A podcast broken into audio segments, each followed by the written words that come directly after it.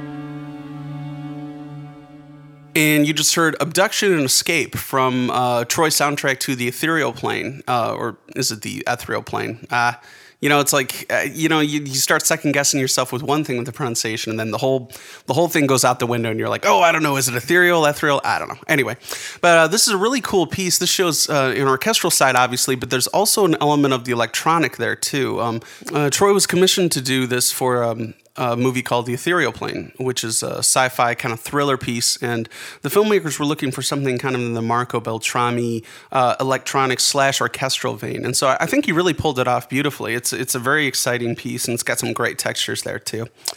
All right, now we're going to hear something else. Uh, this is from a movie that he did called The Call of Cthulhu. Um, and who the hell knows how to pronounce Cthulhu? So, I mean, I think I'm well within my rights here to not know how to pronounce that. So, I think I dodged that bullet. Anyway, uh, this is a very, very cool project he was involved in where they did an entire H.P. Lovecraft story um, in the style of a silent film. And so, Troy was commissioned to do a lot of work that was definitely a throwback to stuff from the 20s and 30s, um, very uh, heavily orchestrated and, and, very dramatic. And so he created this song, Starry, Starry Night, which you would think from the title is actually a very calm and beautiful song, but it's actually quite frightening and, and, and very appropriately so for the, for the movie, actually. So this is Starry, Starry Night.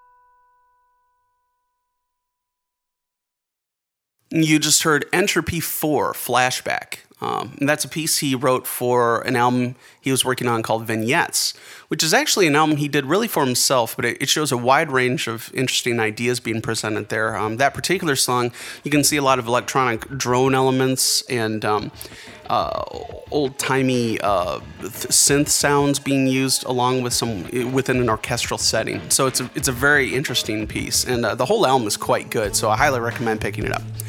And if you're interested in more stuff by Troy Sterling Nies, uh, you can go to our website at www.callthecow.com for more information about us. Um, if you're a filmmaker and you're looking for somebody to score your next work and you're looking for something maybe a little more than just the standard, you know, synth propelled soundtrack, you want something that's larger and uh, gives the impression, uh, impression, should I say, of a full orchestra, I would say Troy is probably your man. So, give us a ring or an email or an IM at Apocalypse Cow, and we will direct you to Old Troy there. So thanks again for tuning in, and uh, we will talk to you very soon, this time next month.